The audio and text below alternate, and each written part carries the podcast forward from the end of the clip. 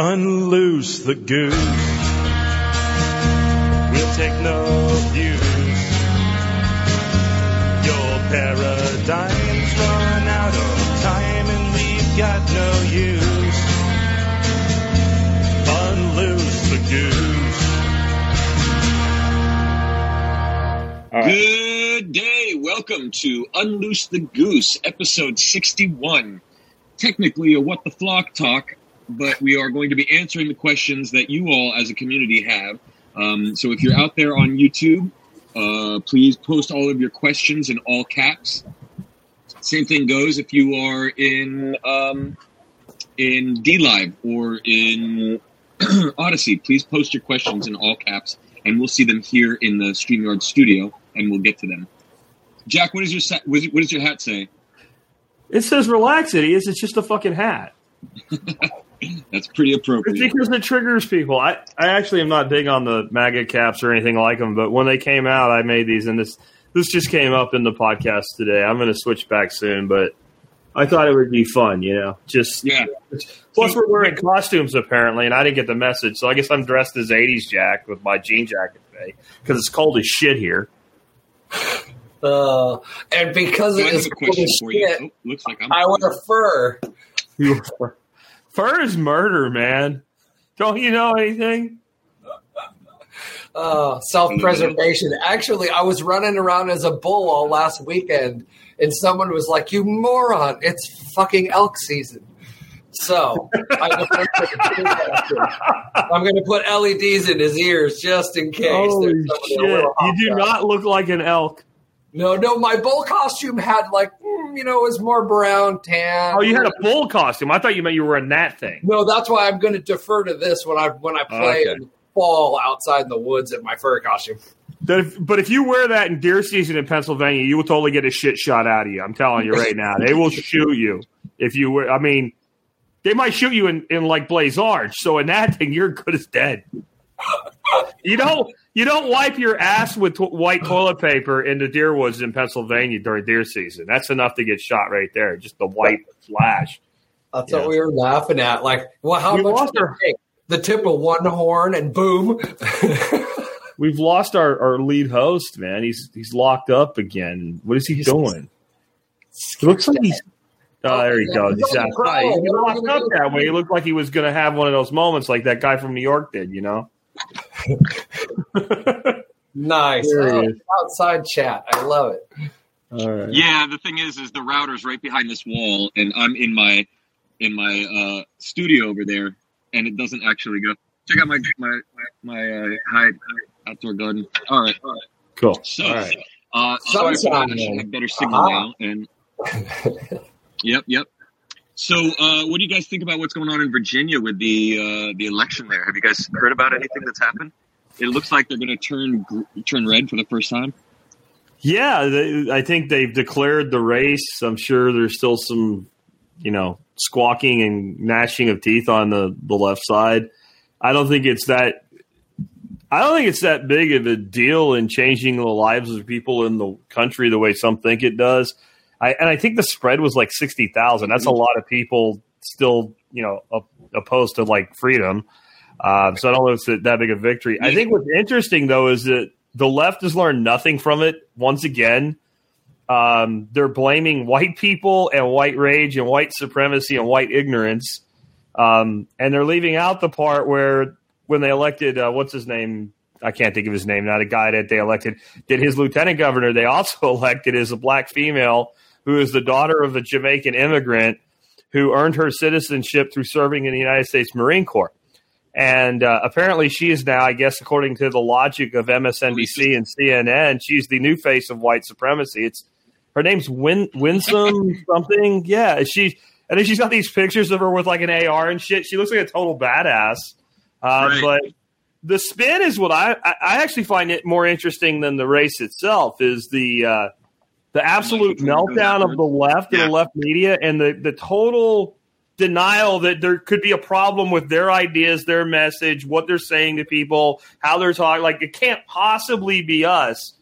And you know, it makes me think of like when Trump was running, and they would go on and on about you know why they call us fake news and stuff. Every once in a while, they'd accidentally let somebody on their show that would tell them the truth, and they would be like, "But you guys, you lied about this, you lied about that," and people are tired of it and they don't believe you anymore. It really is your problem. And the host would have this face that looked like they were like I don't know, crapping razor blades or something. Like like they, the cognitive dissonance is so bad, and that's the only thing that's interesting to me about it because I'm pretty sure that our lives are not going to change because of this.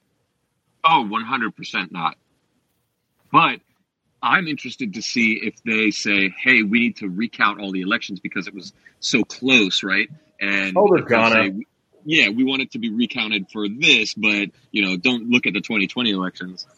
I think the bigger story, though, isn't it New Jersey? I mean, first of all, they've been at 86% of their vote in since like 8 o'clock last night, and they're still there. Yep, and yep. it's it's it's statistically a tie. It's like a thousand votes separating That's them, right. Yeah, yeah. and it's Jersey. It's like it's like Democrat ground zero. Like it doesn't matter if that if the Republican dude wins there. It's a Just loss if they don't destroy. Right? Like it's Yeah. it's like a sentiment of the country shifting. I, I think that's there. But like I said, the, the more interesting to me is they can't learn anything from it. Like they're they're doubling down on all the stupid that got them there and saying, you know, we just didn't do enough of it. Which is, I, I don't know. I think it's going to be fun for the next couple of years to watch. I, What do you I think, Pooh Bear? I don't I don't do national much, but I did pay attention that Seattle had a choice. Uh, they're both socialist, I think, right? But one guy was uh, uh, it was a male, but not white, but kind of white, uh, versus some type That's of a pretty racist thing to say, man. yeah. I guess you can't say anything. Yeah. So anyway, so it, versus some type of socialist female something, and the city actually went with the man. That's a tearing around a lot. It, it, it, they had because they had a uh, they had a gay man, right, and then they had the, the woman who, when the cop shop got taken over. Oh, I think it took the protesters going to her house one day. She freaked out and quit. Um, so, yeah, I don't know. The pendulum has swung. It, we've hit. Uh, we hit I, I want to make sure I understand this. You're saying that it is progress that they chose a socialist dude over a socialist chick. Yeah, the That- I mean, I'm not sure I heard it right. That's that's what you okay. and I think, and I think he's straight too. The fact that yeah, yeah, not a LGB, whatever, something, something, purple hair breather, it, it like uh, socialist versus commie or whatever. But whatever, it, it, the pendulum has hit the end. I think because the, the panic of the cops getting fired over the the older people with assets freaking out now that they know they're a target. Since nobody will do anything, they're just gonna let them get robbed. There was So- something too that was voted on in uh, Minneapolis, the George Floyd thing, where that started.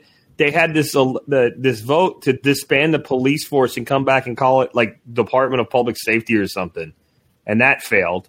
So the the ground zero of defund and get rid of the police decided not to defund and get rid of the police. They Oh, decided to keep them. I think if they would have done that like a year earlier, it would have probably passed. Yeah, it took it took a while for the normie people to realize that uh, holy shit, stuff's going to start going down if this continues on. I mean, the parks are you can't go outside in Seattle anymore. It's like literally hypodermic needle parks. They're like they've just they've seceded all public space. Um, so all you can do is hole up in your house, right? They can't walk their dogs anymore. They can't go to the park anymore. They can't go jogging anymore. So like it's it's hit the end of crazy. It, it will be interesting to see what go. How, the uh, Amazon said they're out, right? They're moving to Bellevue, so they're going across the way to the little more law and ordery town where you can't. can't When Amazon leaves because you're too woke, you've overwoke. yeah, it's it's it's. So anyway, I live in Ground Zero. That's why I built a bunker and stay down here. So what does this look like five years from now? What, what what are we looking at five years from now? What are we looking at next year? Um, Next year, huh? it's We're got to analysis, hollow out, right? right? It I mean we're talking about the the infrastructure and chain the supply chain kind of collapsing whether it's promulgated or it's you know just part of the natural order of things i think it's intentional personally um, with the and you know I just read reports about in Asheville, North Carolina, which is like one of the capitals for small family farms, that like eight barns were burnt down. Right, there was like activated like uh, arson, literally to take down all these barns that had hay for the for the cattle for the feed for the for the winter. You know, what, not to be alarmist, but you know this is unprecedented times that we're living in. What do you see for the next year Well, I'll tell you one observation that I've noticed is uh, businesses seem to be burning themselves down right now. Um, How's that? I think- How, how are businesses burning themselves down right now? What does that mean? more moratoriums are coming up on loan forgivenesses. PPP repayments are having to be done. Right. If you're running an, an unprofitable model that will never be profitable, when your Mhm. business breaks down, you're out of your you're out of the business, and you have an exit. So Do you think a lot of businesses are intentionally running themselves into the ground, or or just out of incompetence? Uh, no, no. I think people are torching their buildings and walking away in the middle of the night. There's lots of random fires now in commercial industrial areas, like all night. If you listen to the scanner, Yep, it's yep. all I actually long. know some. But you're specific to your region that you're talking about. That I way, live right? here, so I don't pay attention to shit. I mean, except that's local.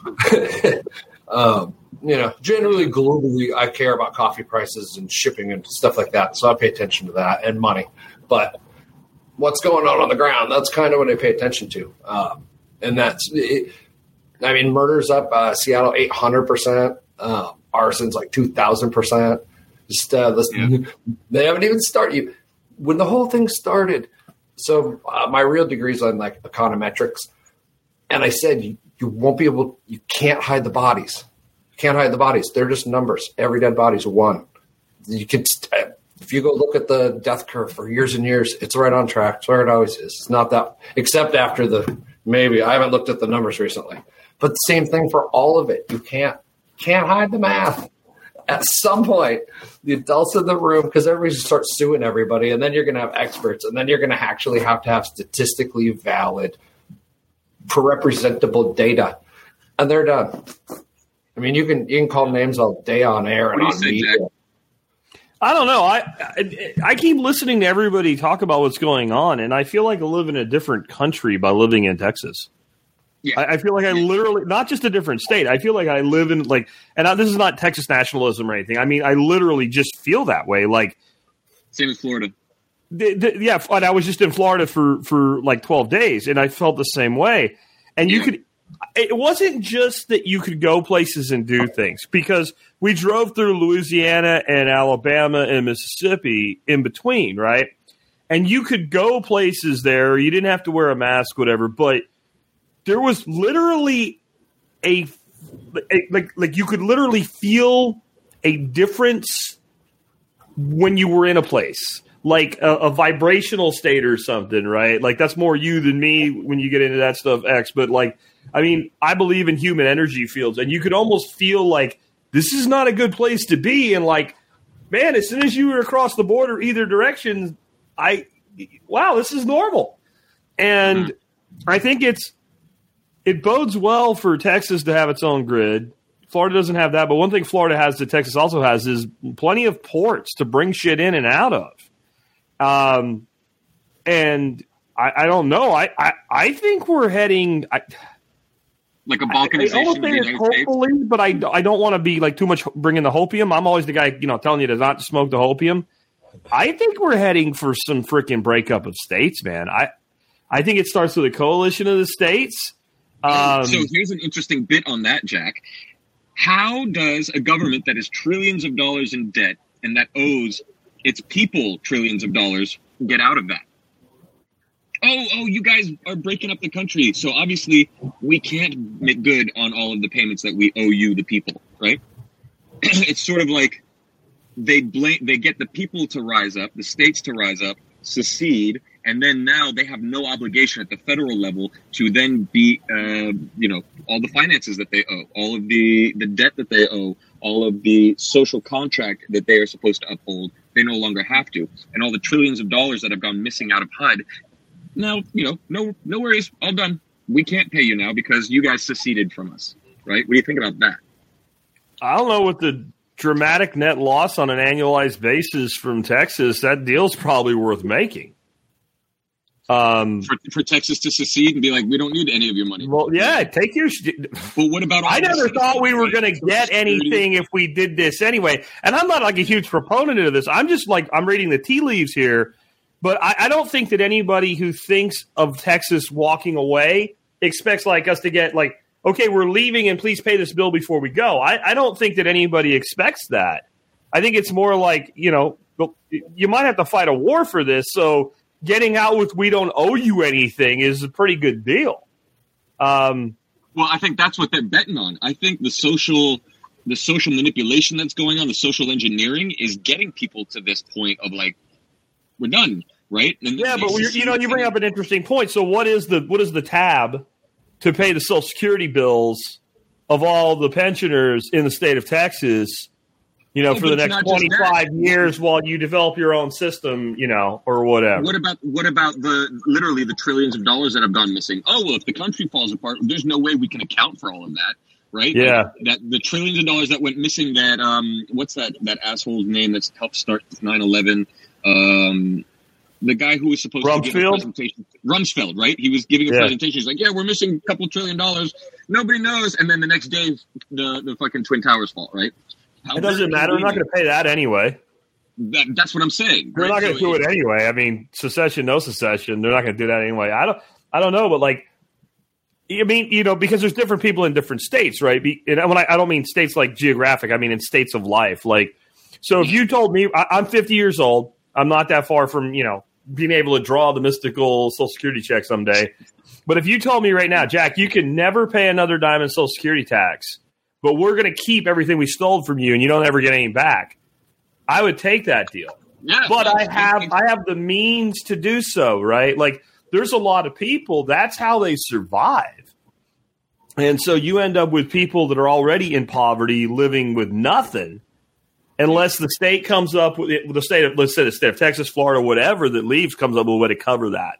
That's one of the ways that from the very founding of the country, the belief was you put all the states in debt to the federal government in some way, and then they they obey you, right? They stay they stay where they belong because they can't afford to even exercise the rights they have under the great Constitution, right?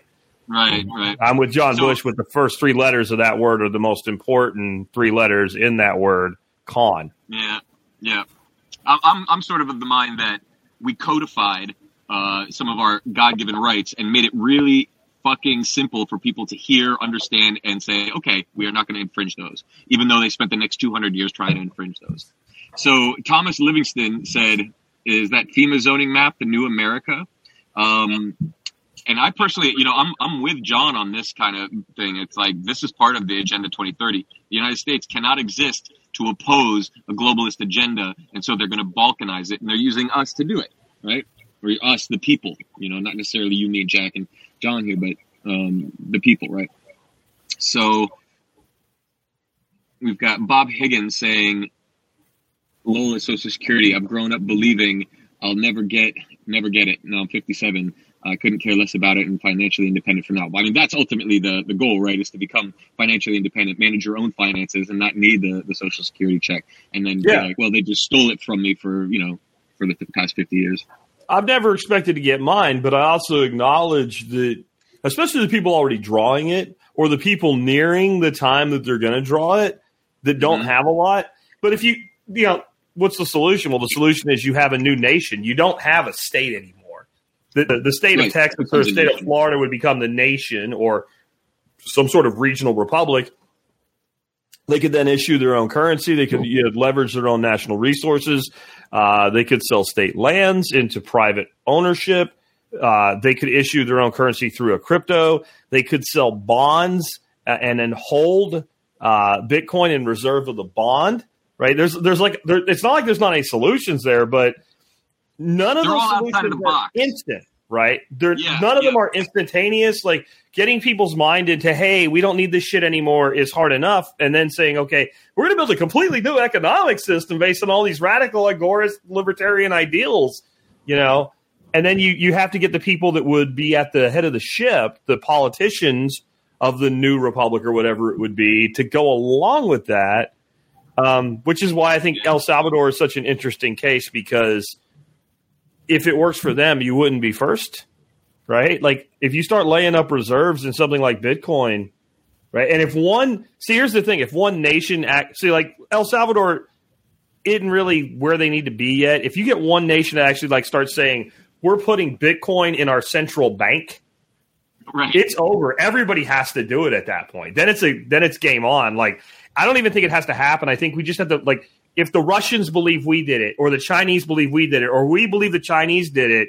If we really believe they did it, that's it. It's and then then everybody does it. So that would be that would be an interesting thing as well. But I don't know. I think this uh, the doomsday scenarios with the supply chains I think are a little bit overstretched in some Yeah. areas and not others. I don't think it's it's going to be nationwide. Everybody's going to be eating you know the glue No. off of the box to survive. No. Like, you know, but that would bring about the cessation of cities or states. They would like, yeah, if- you, if- you, you're done, right? Because Right, there's no Florida, shortage be like, of the "No, we're not." Yeah. That's the Yeah. thing. There's not a shortage of stuff. There's a shortage of the ability to move the stuff, and it's completely intentional. It's been done on purpose. They've done this That's on right. purpose. Okay, when Bitcoin got released, the minute Satoshi put his finger on the button, the timeline was set. It, it, it can't be stopped. It's running. You can't No, stop. you're right. So when I was explaining it to people from Block Zero who really wanted to understand, and I got done explaining it after two hours, the one thing that I heard myself say that I caught myself say was, "It's on time. It's on its own. It is. It is on time. It's on its own time. It's on computer time." So when Fidelity says it will be worth ten million dollars on January first, twenty thirty, and a hundred million January 1st, 2035, based on standard S curve adoption models of all technologies since 1950. Might be a scooch bit off a little bit, but it ain't going to be off by a lot. So they know that, right? They just they figured it out a bit ago. They have to cause this craziness in everybody because it's going to reset. It is going to reset. So what do you do? You know you know it's coming. You know the timing of it you have to stir the pot. You have to get the freak out going. It's the only thing. Eh, eh, Or else you better build some lot of walls, and there's not enough security guys. So, thusly, I have like the opposite of having festivals I just to help humans just- together in light and fun and partying in fields, right? Because then yeah. that's the answer. F them. Completely ignore them. We're our own bosses. Make your own shit. Get to know all the people around you. It is happening. So, mm, fight it. Don't But fight that's it. that's the thing, right? right. It's like uh, we've got we've got the normalcy bias. People are sticking Always. around and, and con- considering everything just they're dearly holding on to normal life for all that they can, and that's the problem. That's what happened in Germany. You know, people would be like, "Why didn't you leave Germany?" Because you know we thought that was the worst it was going to be. We didn't think it could get any worse, right? And then, sure enough, it got worse. And I think weeks, that just two weeks to flatten the curve. say that again. Two weeks to flatten the curve. Yeah, yep. It's turned into you know full on fascism and biomedical police state. And if they manage to to separate the states, then it's it's it's like islands, right? Islands of despair, Texas and Florida, amidst a wash of of total tyranny and biomedical, you know, literally like a biomedical tyrannical police. It's planet. division. It's always division. Control of language. Sides. Always sides. Never one. So Never- how do we counter it, right? How do we, you know, I, I, I said months ago when we first started Unloose the Goose, like we need to do something now, or else it's going to get to the point where they are coming to your door, and then you can't do anything about it. Then, what say you, Jack? Um, this is very interesting. Let me. I'm switching back over to comments here. I'm going to drop this link. This came from Swan, the Bitcoin Swan company, and their YouTube channel. Nobody go watch it right now because you're watching us, but um, save it for later. Uh, they released a short film yesterday, and it was really on this very subject. And their timeline was very long. They were out in a like 2050 to 2100 but their their belief at least in this this short film is that we've been through all this shit before this is the same devaluation of money the destruction of economies the the march of tyranny that came with world war ii with world war one um, even the people that believed they were free you still had all your like we won, right? The U.S. and the Allies, we won World War II, and they took our gold and they devalued our money and they totally screwed, you know, generations into debt for for for multiple generations. And the Bitcoin fixes this. And I, I don't want to turn this into a Bitcoin podcast, but because it does allow for generational wealth. I mean, check this out. Like Xavier or I could die, right? We have a pretty good stack of sats.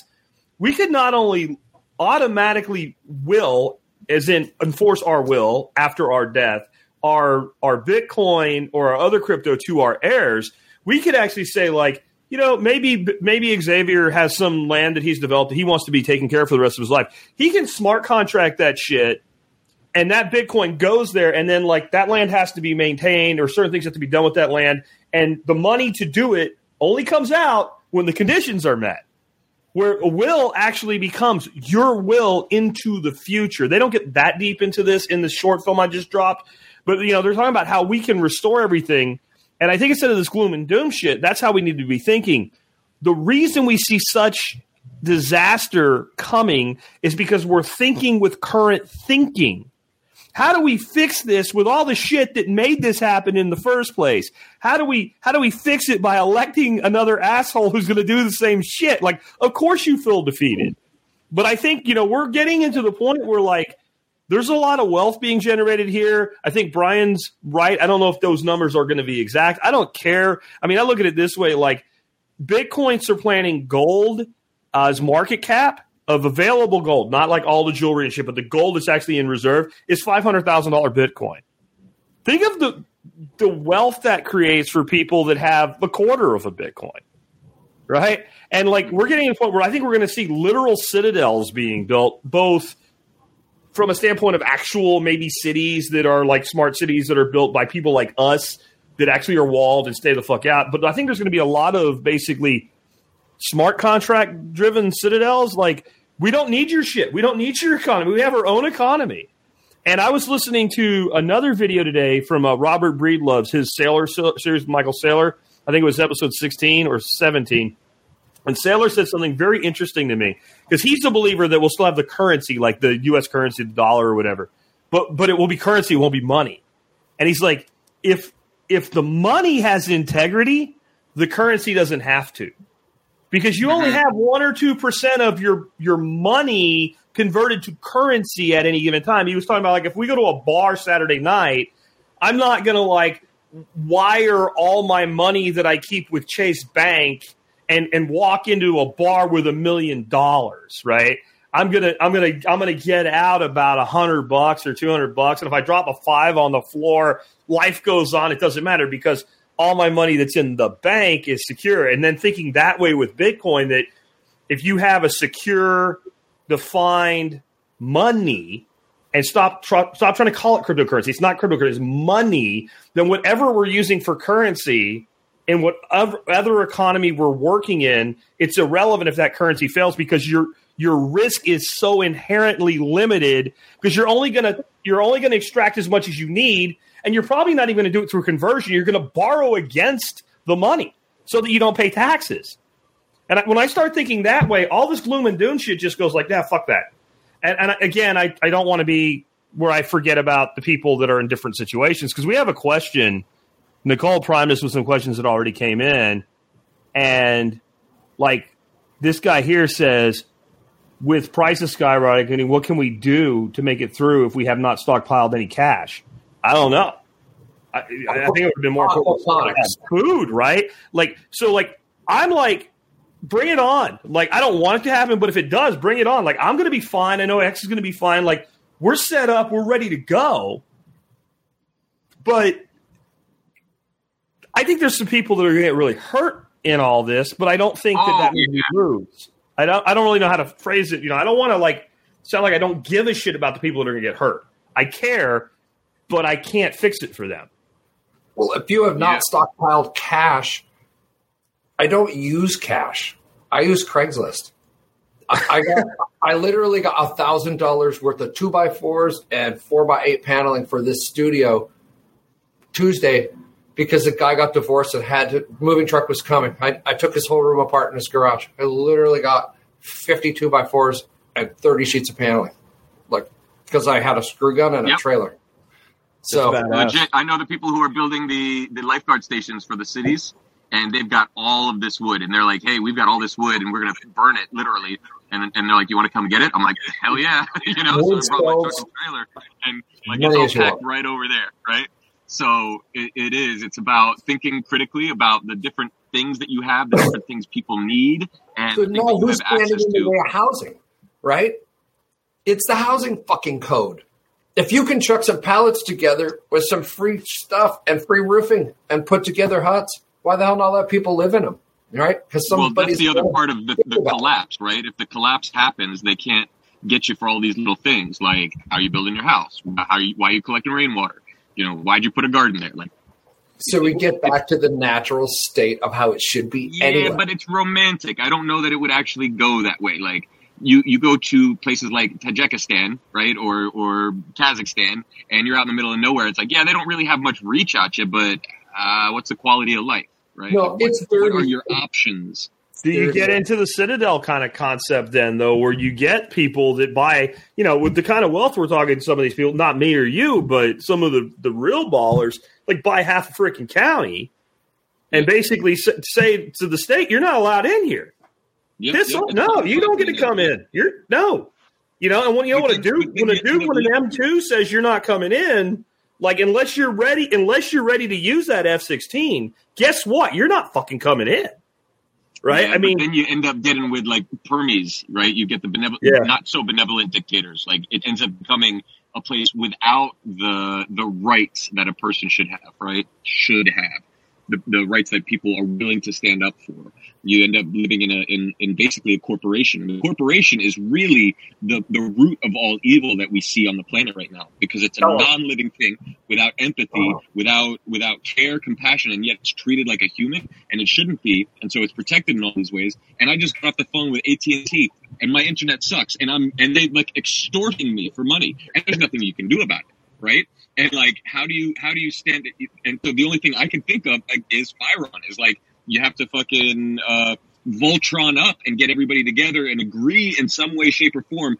to all go in the same direction for the same agreed amount of pot of time, and and say we're going to do this thing, right? But it's hard. It's hard to get people to to a trust, b believe, and then c get motivated and do something. You know, I don't know that you can get people to agree that much. I mean, I think one of the things people have to come into touch with is we talk about rights all the time. You have no fucking rights. Right. You the only rights you have are the rights you can defend and that you can assert. Like I don't mean that we shouldn't have rights. I don't mean that it's not proper that humans be recognized with the right to life, liberty, and property. I'm not saying that's something. I'm saying, but you don't have rights because if you had rights, that person in Kazakhstan would be treated the same way that you and I are here, right?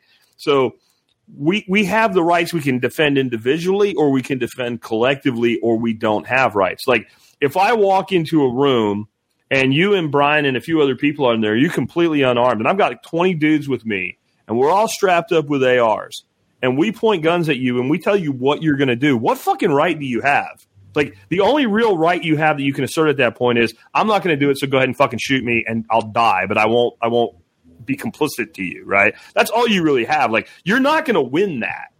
So we have to start thinking that way as well. And I, I think that's that's that is some level of physical force, but it's more these new economic structures, right? That this is the matrix in that like even the agents have to play by their rules. We just sometimes don't realize how many ways they can break what we think are the rules, right? But in the end, there is a there, we we all exist in this place we call Earth, and there's laws that are you don't get to break them, like gravity. If you want to break the law of gravity, you have to expend a tremendous amount of energy, and you can only do it for a time and only in certain ways. And if you violate those laws, uh, like the richest guy from China was in Spain or France or somewhere, and like he leaned over some place that was like this big drop off, and he fucking fell and died. Right, like all his money couldn't do shit.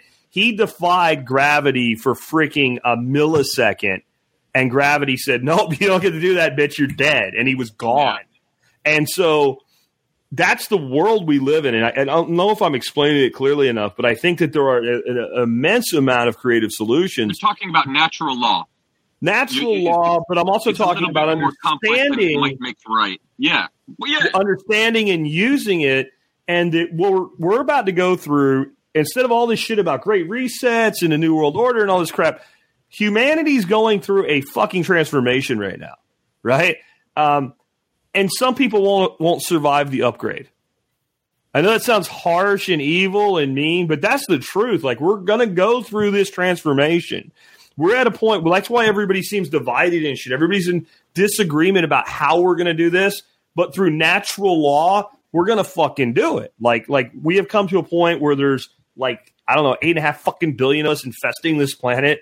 Like, and we're doing things that are not okay. Like I think we all agree with that. Like no matter what our political, and I, when I say all, I don't just mean us here. I mean Yeah. the whole world. If you ask anybody, are there some things we're doing that we shouldn't be fucking doing? Unless they're a complete sociopath, they say yes. Yeah. Right. So something has to crack. Agreed. Something has to crack, and and so you have government now in complete horror and terror of losing control. That's what's actually going on. Like they look like they're on the offensive because that's that's because we're standing on their freaking nose and they know this is about to go down and they're they're trying to see a pathway where once it's done they're still in control or have some control Well, in the in the slowdown, right? Everybody has had time to be at home, have a little bit of bills paid, and they have seen what it's like not to consume and buy shit every effing day. Do you really, really need the thirty fifth effing Barbie this Christmas? Really? Right? I so do. people are starting to think about that now. Now that Barbie's going to be really expensive, so if if if everybody resets just 10%, you know how it goes, Jack, on a sales budget. You can't go down. You can't slow down. Now you're pumping warehouses. Now you're effing up chain. It's all, they're so far behind. They're a year, year and a half behind. The, the slowdown in the psychology of the people of the stopping to consume shit and the number one consuming place in the world, there's ripples that haven't even started to come back. Well, I'm also That- seeing people like leaving their jobs and being like really, really, really relieved about it.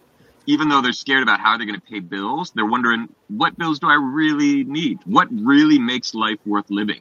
And it's all of this extracurricular bullshit that doesn't make life worth living. It's the connections that we have with one another. It's the, the, the moments that we share looking into each other's eyes or laughing or whatever that makes us feel like we're not alone or that there is some, some purpose to all of this bull you know and i think what jack is talking about a metamorphosis upgrade you know that's kind of what's coming like without a doubt but it's gonna a lot of people are not gonna make the upgrade and i think it's for us who are it's like how do we weather that storm it's not the virus that we're worried about it's not the government that we're worried about it's other people it's other people who have not prepared, who are not intelligent, who do not see the, the, the writing on the wall, who do not trust their instincts, who do not trust their own intellect, and uh, are not willing to be unlike the rest of the herd, right? They, they have that normalcy bias so strong that they don't know how to adapt, and it's those who will have a hard time adapting to this new world. You know, this makes me think of I was recently speaking to my sister, and I don't have a really great family relationship with any of them, um, any of my family, but I try where I can. And she, like me, left our hometown in central Pennsylvania, which is it's been racked and destroyed by heroin at this point, and it's it's a place that really you you have to get away from, or you will get destroyed by it. Yep. And she was saying, like, you know, she never knew it when it was any different. And I'm quite a bit older than her. And I'm like, well, I did. And I said, I'll tell you what happened. When when she was little and I was like in my teens, the one thing the place had is is everybody in the place had everybody's back, right? Like people had each other's back. And like the one thing you knew, if shit went sideways for you, if you needed money because you were lose your house, like it wasn't going to happen it wasn't nothing was ever going to happen that you couldn't get through because you were known in that town if you lived there. Like if you hadn't been run out you were you were one of us right? And everybody had everybody's back. And it was about the time that my grandparents died that that died. And people didn't have anybody's back anymore.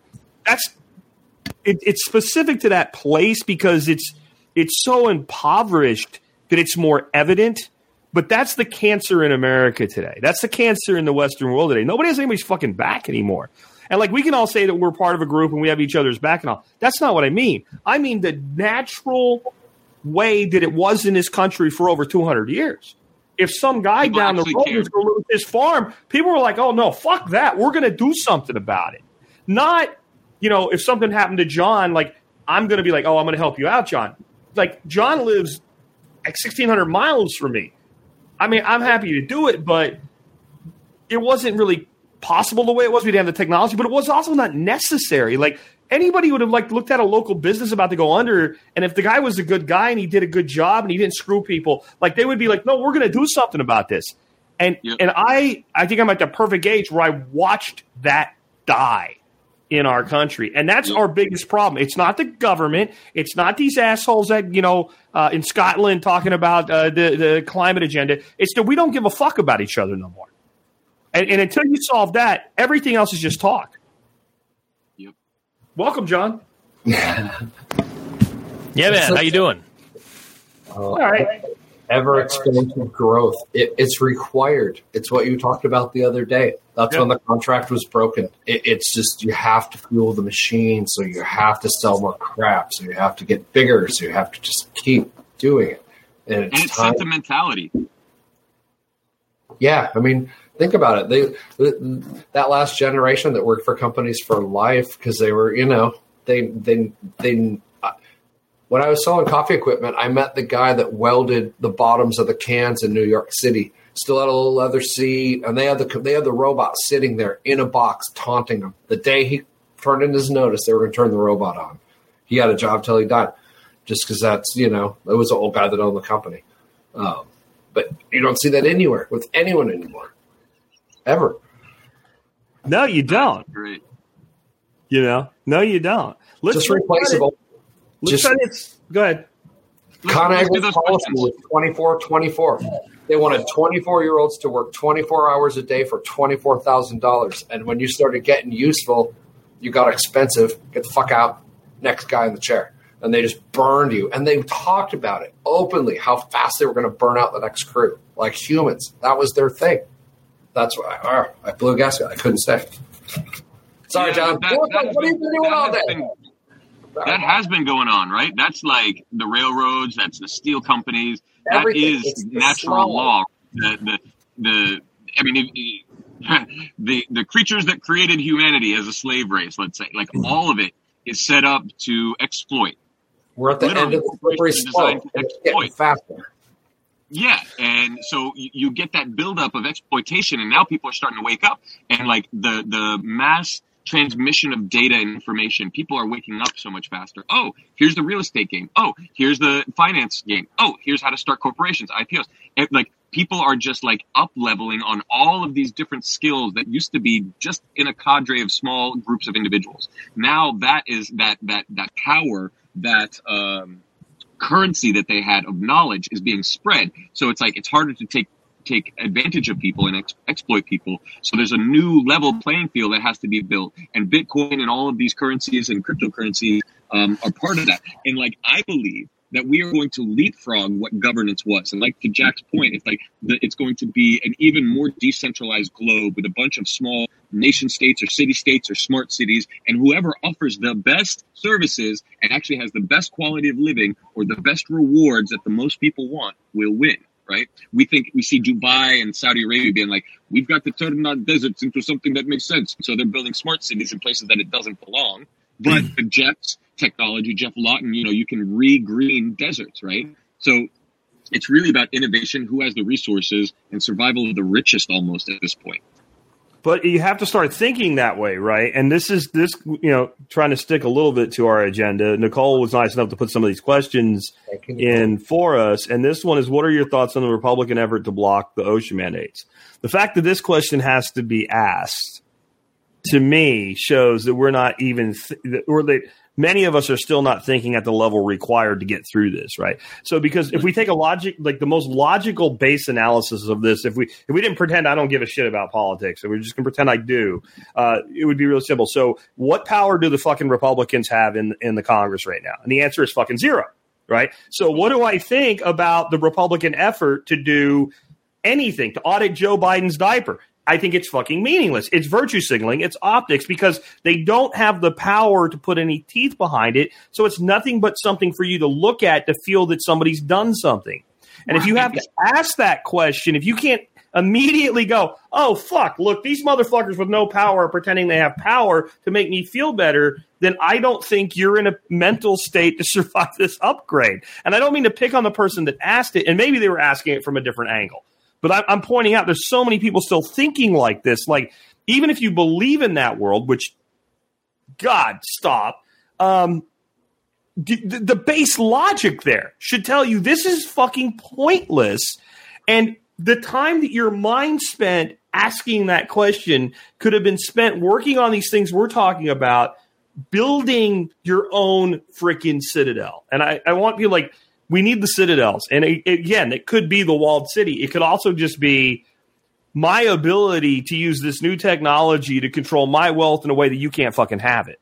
Right? Like, the citadel is something we have to all decide what citadel we want to build, what citadel we want to live in, and how many people we want cooperating with in our citadel. Like you said, X, like my idea of like the city, like people wouldn't live with rights and all. Well, you don't know that, right? Like, like because, and maybe you wouldn't if you didn't have anything and you wanted to go anyway. Like maybe you would no, go in and you would be fucking taking my garbage out, right? And maybe I would have to like pay some tribute to be there because I'm not a baller and I can't be for it at all. But like as long as people can work their way through a system like that and it's not a caste system, then that's just good old fashioned capitalism to me. And if you suck and I can leave, I don't care.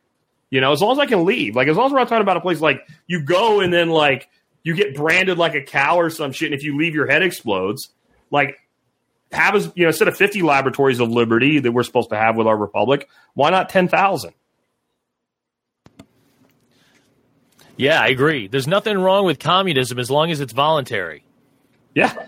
Yeah. Right? I mean, I don't know. We're I, I missed a lot of the show, obviously. How's everybody doing? I uh We're just bitching. Yeah, I know, I can tell. I listened to some in the van on the way back from uh where I was at. So am I on an echo there somewhere?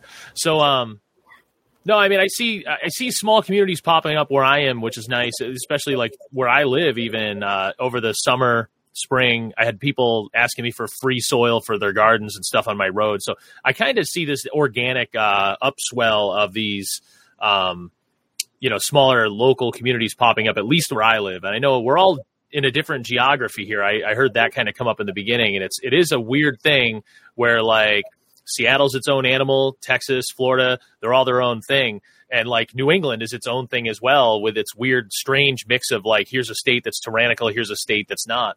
Um, but even within those little tyrannical states, there's these small like like communities starting to build up, which is pretty cool. Uh, you know, from what I've seen. Um, yeah, you know. So as far as paying attention to the Republicans are doing with the OSHA mandate, I mean, if Trump had won and had decided there should be an OSHA mandate, and the Democrats didn't have enough power in uh, Congress, it would be the same fucking thing. It'd just be them saying this is ridiculous and it's a violation of rights and blah blah blah blah blah, and uh, it would just be coming from the other side. So, so my opinion on, uh, you know, it's just a different fucking peanut in the turd. Really, is all it is when it comes to Republicans and Democrats. It's like which peanut would you like to pick out and chew on? Good luck with that. So, so. that's. Peanut in the turd.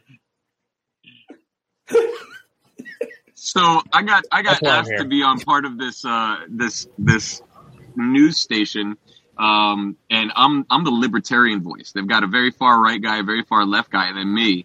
And they're like, "Oh, Xavier Hawks, the libertarian." I'm like, "Fucking it!" Like, I don't even know. I don't even know what the libertarian uh, policies are, other than fucking don't do anything. Right? We don't need government.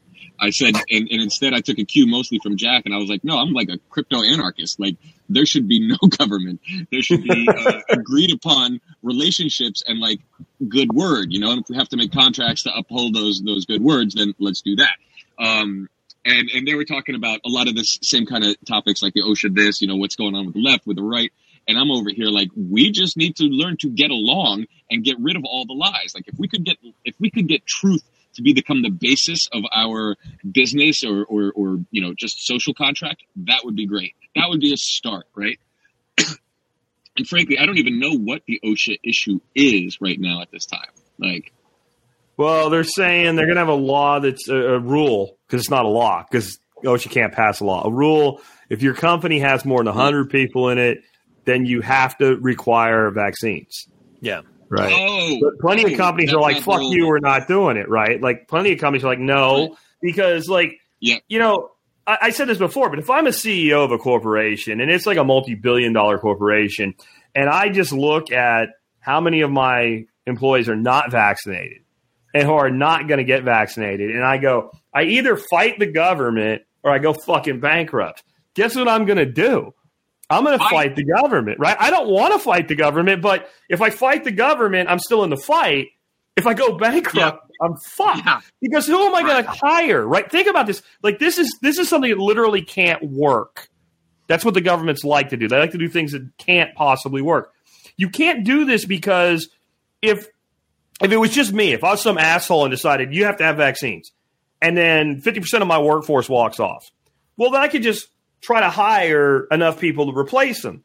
But if all the people in the market for a job are generally there because they were also put off the job because they were not vaccinated, who the fuck am I going to hire? Oh, by the way, we're in the middle of a labor shortage and a supply shortage. Like, I can't Yeah. afford to do this as a company. So eventually, this is, to me, I think this is a shakeout. This is like when you have futures contracts closing and you shake the weak hands out at the end of a futures cycle. Like, the thing itself's not going anywhere. Like you know, the the oil futures will do their thing, but oil's not going to go away. Or Bitcoin futures will do their thing, but Bitcoin's not going to uh, explode because of futures contracts coming out. You're shaking those weak hands, and I think what they're doing is how many people can we get to do this because we say they have to?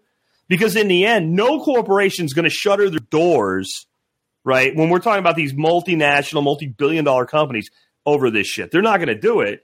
And you know, the, the days I think of bailing that shit out, like you can't just keep doing that. Like, I think we're running out of the end of that one too. Like that's going downhill Oh, fast. it's all man. kind of coming to a head. I think I think we're in the greatest show on earth at the greatest time period.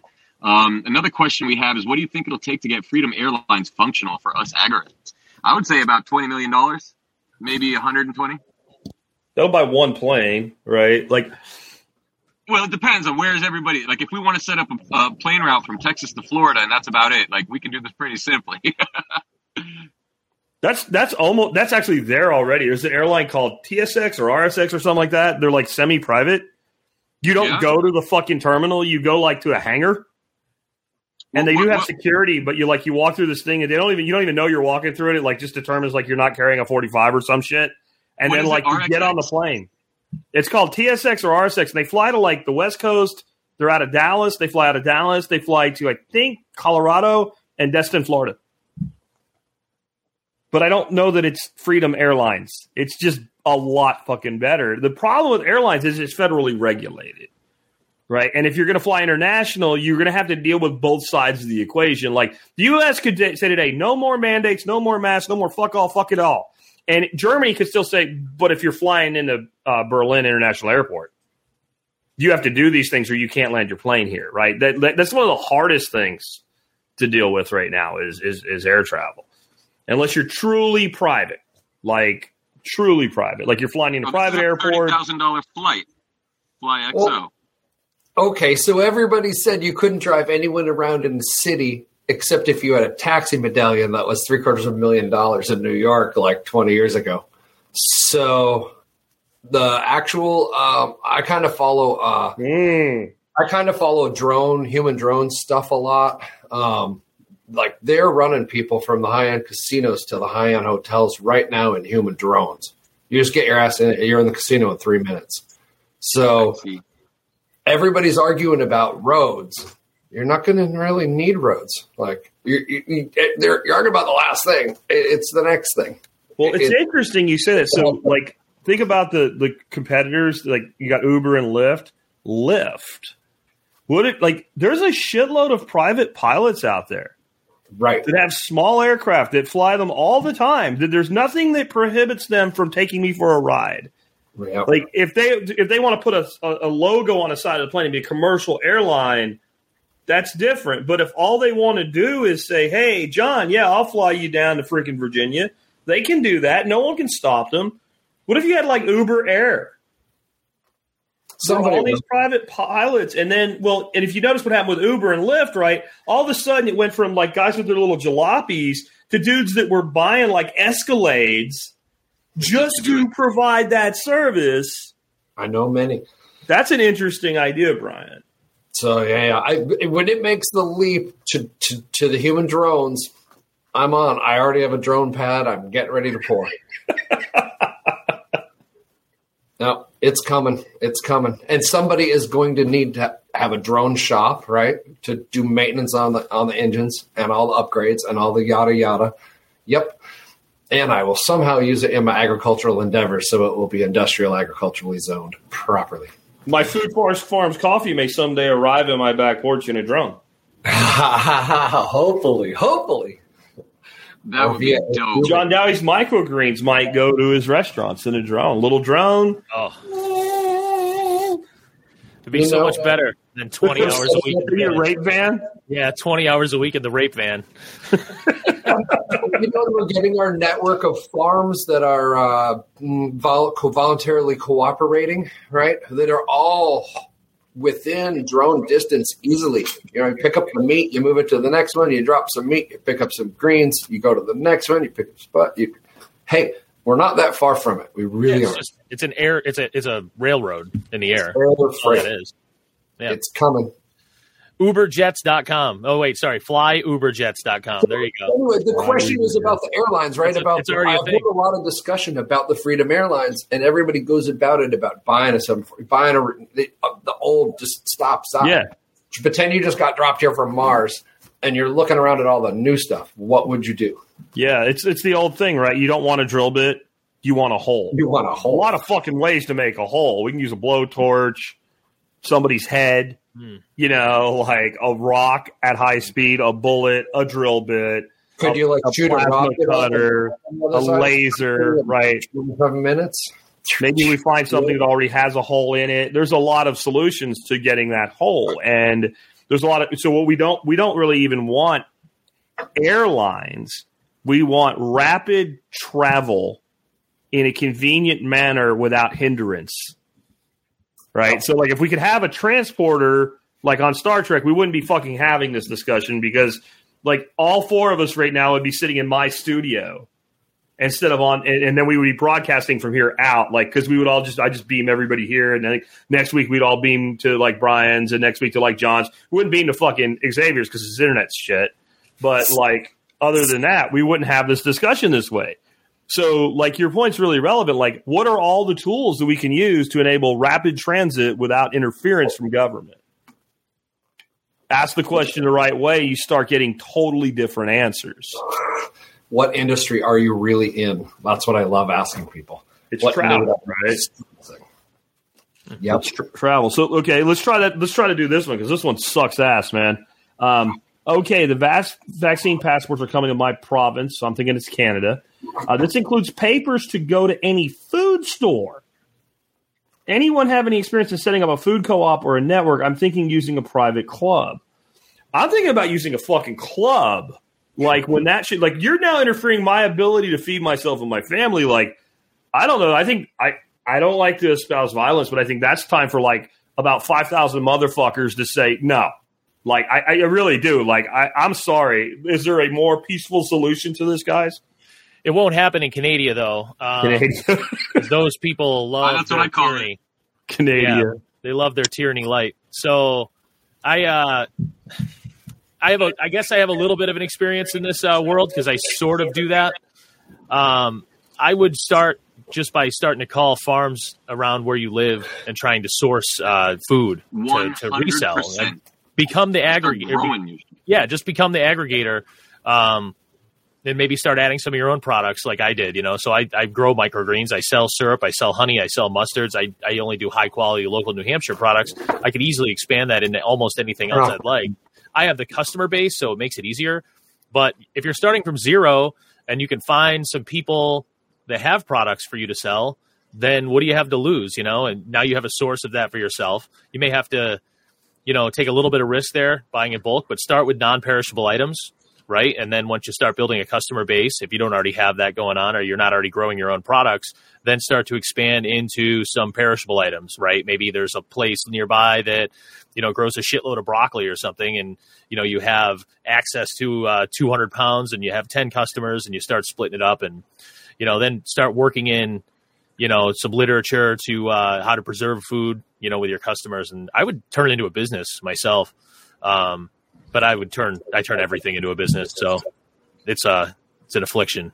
Makes me think of my talk today with Jake with all his freeze drying shit, and he's like yep. basically getting a gallon of milk from an Amish guy every week, and he makes it into milk powder and gives like half the milk powder powder back to the farmer, right? Like that could be that could be literally industrialized, and I mean in like a small scale industrialized manner. Yeah, true enough. You know? And then I work under the radar as much as possible. I don't know how that goes there. I mean, there's a reason I live in New Hampshire. So yeah. there's that. I mean, I had very, very few restrictions on doing what I wanted to do, but you can always make anonymous phone calls to government and ask them rules, and then at least be aware of the rules that might stand in your way at some point. And even if you're going to just go around them, you know, understand the risk. Um, in the meantime, I know they are making it so you can't go to the store and pick your shit out, but there is, uh, you know, grocery delivery services. instead of ordering groceries, you're saying order in bulk and distribute yeah. yourself. And then, right. you know, and, and start looking out like there's gonna be the guy that owns the store that's like, fuck that, you know, yes, people in, and then make sure that guy doesn't get his ass kicked. Like you got to get your people together, and this is all, you know, Jack said for a long time, like, you know, you prepare now for the worst, you know, if times get tough, even if they don't, whatever. Well, now they have, and if you haven't been preparing for this, it's going to be a lot harder, you know, but building community five years ago would have been real helpful right now. Maybe yeah. I'm not saying the person who answered the question hasn't or asked the question hasn't done that already, but uh, I know a lot of people haven't, and now they're scrambling. You know. Yeah, so. there was there was a couple of people that joined my coffee club that are intentionally for last while been overbuying because in the in the four layer bags, it's quality coffee for a year It's good enough if you're going to stack it and rack it and just drink. So they got up to a year and are drinking one one in, one out. I drink shitty coffee anyway, so it lasts forever in my world. Fucking Folgers. But no. having a stash intentionally and working directly with the producer, they locked up one thing that made it the cafe. You know. So anyway, I locked up my beef guy, made sure he's you know got a couple going. So you know, lock stuff up. Yeah go direct. My 500 project, that's what that whole thing's for. Although it's kind of too late at this, although it's a snowball, right? It will only grow forever. So if you put yeah. in ha- hashtag 500 project and then anything you're looking for food, beef, coffee, mechanic services, whatever, it, it, it will find you a social media post by somebody who is using that hashtag, which means they are providing the service directly. Then you got to talk with somebody. Maybe they're in the wrong province, so you ask them like to a human, "Hey, who's your homie in Alberta?" All right, B guys talk to B guys, mechanics talk to mechanics. Everybody talks to each other. Use the human network. We're only like one slot off from almost everything you want if you just talk to people. So find people that do the thing and ask them directly. Talk to them. You could call me anytime. My phone's down there. I answer can only be a prick once. so yeah, yeah, be be human. Talk to each other. That's how you do it. That's that. That's my answer. You could fight them, or you could just go direct.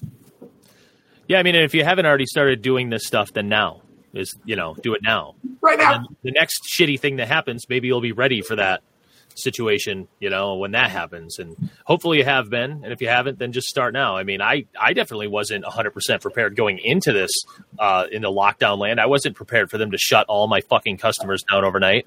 But uh, I figured it out because I started right then and I just busted ass for a while. So maybe the answer is you just have to bust ass right now to build these networks. And then it's not like that's going away. You know, I mean, the next bad thing that happens or whatever, you're still going to have that situation going for you. So I think that's the way to go. How important do you think it is to have power generation on your facility? or your home or in your community? Decentralized power generation. I got two saw Bob- I'm gonna Yeah. have a third shortly. Yeah, I have four generators, but I have a grow room in a different location, so there's that. But I, I, I don't think you're. I don't know if you're talking about a generator that runs off gas. You can only store so much gas. Um, I'm thinking, you know, it's funny because ten years ago when I moved to where I live, I'm on a lake, a dead end lake road, and there's a mountain right there, and I'm like, that'd be a great spot for a windmill. I bet you we could all make that shit happen, you know. And it's like it's a real loose. Um, you know, it's not an HOA, but it's like a real loose association where it's like you Right. could pay voluntarily, you know, and that stuff. And I'm like, man, like if everybody on this road pitched in an extra 300 bucks a year or something, we could have a fucking windmill, like a real one, you know? So, but back to building community that I didn't do. Yeah. And I say put religion as an umbrella over anything you do as a community. I have founded a world religion. It's called the Church of United Faiths, and you can become a member. And people keep asking me, like, well, are you going to incorporate this way or that way? No, no, it's a friggin' faith. Like, there is no, like, there's all types of faiths in the world that have no central entity. They just have this umbrella of belief. And then people do whatever they need to do from a legal structure under that umbrella wherever it makes sense to do it. And I think that these things, in anything that you do, like a co-op or whatever, it's for it's for members of the church only. Well, what, what church? None of your fucking business. You're not a member. You weren't invited in. You can't be a member. So fuck off. That doesn't sound very religious. Well, that's our religion. It's called the fuck off faith. And you're not a member, so I can't talk to you about it, right? Like it works for the Masons, right? Like so so why why can't we have our own not so secret secret society of people that that believe in central tenets and that's what the Church of United Faiths is about: a centralized tenets. Um, that I that I actually believe that nobody that actually practices their religion could say are not valid tenets. That's why it's the United Faith Church, and you should be a member if you want to. Like we're volun- the Voluntary Association Association. You should be a member, but only if you want. Oh, oh, it's under. I'm wearing that shirt. I remember that. Yeah. I remember that week. That was the good week. Yeah. What happened to X, man? We lost X. I don't know. He No, turned here. his, uh, he's showing us some oranges or something. He's probably lighting a cigar or something. Uh, Yeah, the, the gathering neighbors thing, it's great, John. We uh, I got my couple of four or five guys now. We we maintain a mile and a half from the cement. It's all private property from then on in, and the county just stays the fuck out of it now because we've we've taken care of the drainage better than they ever had ever. So you know the fire guys happy they could get the truck in if they need it now. Actually, could get to us. So yeah, yeah, everybody's happy. And since we just took it over, there hasn't been a whole lot of anything said. Really, they just stopped coming down. yeah. What do you guys think about maybe buying a town? Like oh, I'm all about it. Let's do it. I- I'm so serious All about like about there are towns that have literally evaporated all over this country. Well, you can And, drive. and they're from- not all in deserts and shit, right? There's, some of them are like in, you know, Midwestern towns and stuff like that where they get rain, they have good soil, and it's just like maybe there's one dude left there that lives in his old ass house and the whole structure's there. The town's still incorporated, but it's dead. Yeah. Like you could just buy that guy out and just take the whole place over. He might. He might be cool. Or he might be cool, you know. I don't know. He stayed, nobody else did, so maybe You might he's It would have to be. It would have to be Yeah. Texas or Florida at this point. Or He, he knows where everything works. When I In the drive, County. When But I we don't have from- dead towns. That's the thing. Florida and Texas don't have, like you have to establish a new town in Texas. I think you do. Yeah. If you drive from, if you drive I twenty from your house to Abilene, like I do once a year. well, that's uh, fucking desert. Holy shit, though! There's empty fucking towns like Yeah. the whole stretch. You can tell they used to be vibrant when it Yeah. was like truck routes and shipping, and it's just Yeah. empty. And you know, I know it's desert, but you know, Geoff Lawton or something. It's it's it. That's desert you can work with. That's not like Yeah. West Texas. Um, Yeah, you're not. I can't uh, think of a place out there toward El Paso that everybody sells ranch land, and you're like, it's not a fucking ranch, but you're ranching rocks. Yeah, Like, I mean, there's some stuff that's really harsh. That stuff out there, like toward Midland and all, that's Yeah. that's doable. Out toward like Possum Kingdom, people vacation out there and shit. I mean, it's yeah. I'm in. Let's do it. The town. What should we call it? Spiritopia? Uh, I was thinking Dowie stand, but you know, we can fight over it. What about what about? Well, I'm just going to make you hit yourself again. Um, what about Bitville? I got like eight bucks. We call Uh, it Bitville. yeah, But that's the name of a kid's book, so a kid's book about Bitcoin that everybody should read. By the way, read it to your kids. It's called Gooseland. Bitcoin. Gooseland. It's easy. Gooseland. It's easy. Gooseland. Oh, now we're Goose getting is something. There Gosland. is a town, I think, in Texas that is its own nation, and it has like a population of two. I saw it on some weird uh, little blip of a video, and oh god, let me look it up. You guys, one second. They're, they're, he, he he actually started a nation. They have their own post office, their own stamp, uh, all of this stuff. I like it. Um, nation. I mean, a way to make it work in Texas, you got to build your house underground. You got to. You can't live where I live, where it's all rock. You got to live somewhere you can go in ground. There's a community up in Denton. I should have organized some kind of a like field trip up there sometime or something. It's all Earth ships, or not, but they're not really Earth ships because they're not made with tires, but they're like Earth ship style, built into the ground homes, Yeah. and their energy footprint is almost nothing, right? And and I've, Yeah. I I actually went there one time. This was comical as shit. It's when I was young, and I sold insurance, and I was trying to sell insurance to an artist that lived in an Earthship in the middle of an Earthship community.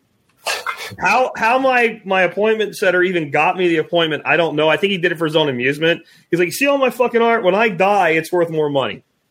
Right? That was, but I was in his house. It was like August in Texas with no air conditioning or anything, and it was incredibly comfortable. And so I, I don't know. Maybe we could do that. We'll, we'll make Gosland in Texas somewhere, and as long as we can dig a hole, then you, your construction cost is actually cheap, right? Because Yeah. you're using the earth. Well, you can get the hills out there. You just go right in the side of the hill. That's that's yeah, elevation change, and that's what this Yeah. place has. It's kind of like light rolling hills, and everybody kind of tucks their home into. So you're only going like halfway in, like a split level in the northeast, but then the top level is shoved into the hill, and it was really cool as shit. And You've they had looking at rules, like, plans. If, you, if you were building and you were using a generator while you were building, you couldn't run it after a certain time of day so people could sleep and stuff. But that was like their only actual rule they seem to have. Yeah. No leaf blowers after nine. Yeah, something like that. You know, no, no motors running and you know anything like that after I think it was eight o'clock. That's what I'm. I'm going to dig uh, into the side of a southeast facing hill. Two thirds of the way of the structure will be underground, and one third will be out. That will be the downward sloping roof. Um, so you won't see it from above satellites. Um, that'll have great windows. They're going to the- drop. Uh, did you make right when he said that? I'm like, they're going to drop bunker busters on us. yeah, yeah, now, but you don't know exactly where it is. But the, uh, They used them all. so yeah, Still, uh, so still taking out like cruise missiles. I think they left all those in Afghanistan. So right, That's so true. You just excavate out the uphill side, right? Pull all the dirt down, and then we're going to do foam creep. So we're going to knit together the bubble, and then use an inflator to inflate it and shoot the first layer on, right, and then rebar it all and tie it in, and yada yada, and then You just put a hole in the ground. You can put a house in the ground. It's not that much different. right, yeah. Especially if you're not going to cover it with tons and tons of earth, right? Just a little Yeah. bit to get a little moss and shit to grow, wood chips and yada yada, and onward you go. A little rhino lining. All Onward. of a sudden, you don't care about tornadoes anymore. That's what that, that's what got me when I visited that dude and his wife. They're like, "Yeah, "Did you, did you see the tornado hit last week?" I'm like, "Yeah." He goes, "Yeah, we didn't care." He said, "We didn't even we didn't- like, oh, there's a tornado. All right, whatever." What's a And if you tornado? put in fireproof glass, you're done. It's a swirling cloud of death, John. Oh, we don't get those. No, you don't. but So I don't know. Maybe we do need to start like. but there was I've always Arco wanted to do a, a, a settlement, and maybe we need to go ahead and do it. Like, Dude, I'm ready to move. Like, I'm ready to take my family. I didn't give a shit a year or two years ago because it was just me and then the wife. I mean, Jack, Now- we have the that have a business kid, I'm ready to go. right? yeah, we have We the have the business governance. model. yeah, we have the governance. We have, I mean, we could literally, all we need to, and we have the power. We could actually be producing, so long as we picked a place that had manufacturing, we could build it around manufacturing and manufacturing, you know, even phones right now, because what's going on with China and Taiwan, bad news. All of our electronics come from Taiwan for the most part and or China. Um, and then Have you we seen how much money in the Nicole's making on freeze dried Skittles? Manufacture On what? any, Nicole's fucking making bank freeze drying Skittles and candy corn. anything. Fucking I don't even get crazy. I don't even get it. It's so weird. I think they must pay. They must be like addictive or something. Like you eat one, it like explodes in your mouth or some shit. You're like, fuck, I gotta have more. You don't like have to create be your own crazy with drug dealer network. Anything. I have Any- I forgot to say to the guy with the question or, Oh, or girl, whatever. Um, I uh, in my travels come across uh, in my barrel business, I come across a lot of plumbers and guys in the trades that were forced to work through the pandemic, and now we're being forced to show Vax cards, right? And if you're okay with getting a paper card down in uh, Canada, um, talk to a plumber. Just leave it at that. Yeah. Yeah. Wait, what? Talk to a plumber if you want, you know, A thing. faux, pa- It says you're allowed to go places. faux papers Oh. for Hitler. Yeah. Talk to a plumber. Yeah. He can help you. You know what I mean? You know what I'm saying? Mm. Got you, got you. The microgreens mafia knows. Microgreen Mafia. We still got to build that show someday. Sticky fingers. and- Yeah. It's like that in every industry. They Yeah. everybody forgets that like if you just grow all the microgreens by selling like 10x more restaurants that don't 90% don't use them, right? Mhm. So really if you guys all band together and like grew the pie, you'd all make more money, but it's just so much more drama and fun to fight. so I like That's a fight. it's the whole story of the Specialty Coffee Association. Just guys getting high in a lobby, throwing money in a hat, and realizing, like, hey, fuck Coke and Pepsi. They're the problem, not. Yeah, I think the thing is like people have to take a whole new view- view of competition too. When we start talking about mafia and all, and you're basically gilding there, keeping other people out. We we are in such a state of disrepair as a society. There's so much need. There is no real competition now. John's saying, "Fuck you, asshole! You don't understand. I got a limited number of restaurants that I'm selling to, but like." When your restaurant business got pressured, you just did like 500 other fucking things, right? Like, the, the best argument I've ever heard against some of my concerns with automation displacing work, for instance, was that we will never be out of jobs until we're out of problems. That as long as there's problems, there's shit for people to do because we have problems. So we don't have to worry about running out of things for people to do until we run out of problems. I don't know about you guys, but I don't see us running out of problems any fucking time soon. I don't know. Nope. With all no, never mind. with all And I mean, as a society, like, yeah, I don't have a lot of problems. I was say with all the with all the woke with all the woke complaints, I believe some people are out of fucking problems, but that's a whole different animal. Oh, I see what you're saying. No, I Um, agree with you there. I think I, that's what uh, happened. I think as long as is the more automation there is, I just bit my fucking cheek. The more automation there is, I think um, it, there's more opportunity uh, to sell handmade shit too, and like Yeah. market stuff you've done. Like th- there's a farm right up like 40 miles from me that does no. fully automated fucking lettuce in a greenhouse, and and it sucks because no one's actually looking at anything. But uh, you know, I no one wants that. Like it, it's available and it sells, I guess, enough to stay in business. But like people would rather buy it from a guy that's, you know, well, at least my the customer base I'm looking for would rather buy it from somebody that's actually putting in the work, and doing the hands-on thing, rather than something done by a machine. I think that could go for almost any industry. Like, you know, I purposely look around because there's a shitload of guys that make their own lumber around here. I purposely look for those guys, and I'll pay that guy an extra, I don't know, ten cents a board foot or something. You know, instead of going to you know Home Depot, let's build something fucking warped together. You know, so like I'll go and get something from like a local dude. You know, and I, I there's there's the more automation that comes, there's going to be more and more of that available. You know, Yeah, wanna- there's so much opportunity. I mean, I there's this guy. I quit following him because I could never buy one. He's on eBay. He goes and he finds like these really old axes and shit, like, and he Cool. completely restores them. And like, I'm like, I'm gonna fucking buy one. So like, it went up like two hundred dollars. I'm like, I'll pay two fifty for it. It went up like three fifty. I'm like, fuck. And after I chased like eight of them up to like a like eight hundred dollars, I'm like, I don't fucking want it that bad. I gave up even trying. So he's and he's selling like an axe or two a week wow, and he's selling most of them for somewhere right around a grand to over a grand. yeah, Yeah, And it's I see like- folks on eBay doing stuff like that, and like Instagram, like real artisan shit, and like Yeah. they're making good money. I just saw this video, one of those things where they put music to it and you just see it all happen kind of faster. This dude in Russia in his workshop build this table out of a fucking oak tree, like a 120 year old oak tree, and he starts by milling the lumber with a chainsaw and like a laser. So, but it's not like a laser that does anything. It just projects a line and he like friggin' cuts all the boards out of it, and then he put these inlays in it that were made out of brass, and he took like friggin' um, copper and zinc and threw it in a crucible and shoved it in a, just a wood stove and a shop vac for a forge. Melted it, poured it in these bow tie things, and inlay. And like when he was done with it, this thing was absolutely gorgeous. And I bet you it was expensive, even in Russia.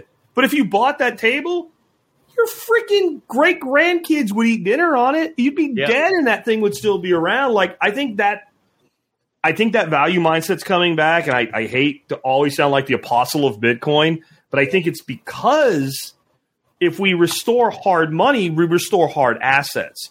As long as we have soft money, we have soft product.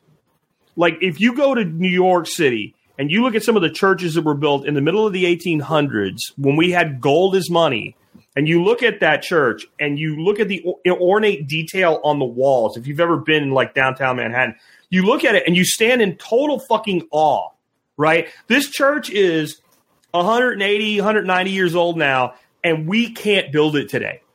We can't afford to build it today because our mindset won't let us because it's just much easier to just build a quick, fast building, let it fucking rot in 20 or 30 years and build another one. That's how we think because our money's soft. In the time of hard money, we built long lasting things.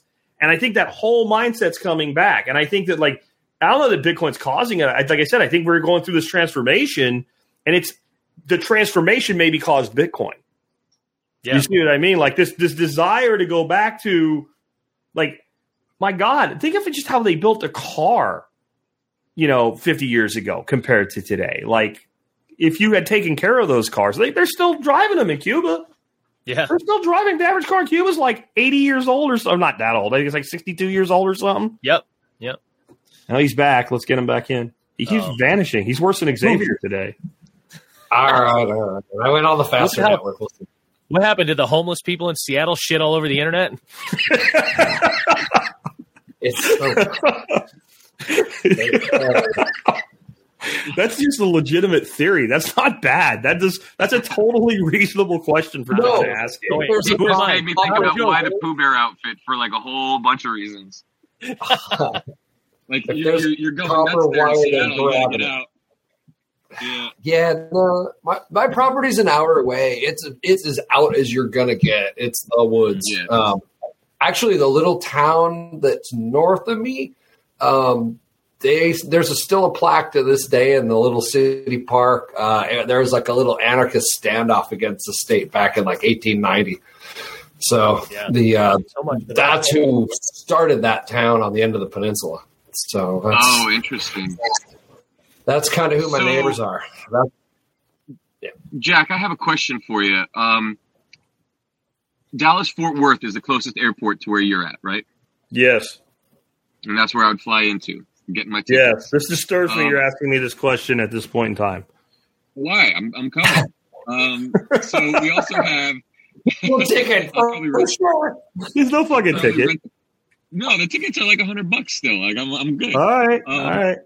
I look. I was supposed to go to Scotland and Dubai, and I canceled all of those because I was. He's like, not fucking rather, coming. I re- I'd rather go to Texas. So, uh, but I do want to give a shout out to John Bush about his exit and build land summit.com. Um, that's happening this weekend, isn't it? Yeah, I'm going to speak at it. I'm Oh, right on. And. Nicole's Nicole's like driving out tomorrow on her way out there. She's gonna go stop there on the way to your event. She's really going to do that because it's totally not fucking on the way. it's like Oh, I don't know. Go past and come back. Good for her though. Oh, I didn't know she was going down for it. He asked me to go down. I'm like, you're out of your fucking mind. I'm getting ready for my workshop that weekend. Like, no. But I, I told him, I, I said, I, don't, I can't even do a presentation. What I can do is I can teleconference in and you can ask me anything you want. Right. So that's, There you go. and I don't even know when he's going to ask me. And, you know, I'm about as prepared for it as you are to come here. You know, like, you understand the, the day you're supposed to be here now is fucking Wednesday next week. Yeah, and you don't even right. have a plane ticket. Bro, I make my plane tickets like three days before I go somewhere. Usually, that's how I travel. That's how I plan. Ken Berry just pulled the oh. same shit. Ken Berry just texted me like two days ago. What airport do I fly into, and what is your physical address? Aren't you coming from Floridas? Can't you just drive there? I mean, could he was there. here last year too Yeah, because he drive. showed up, unlike Xavier and Sal.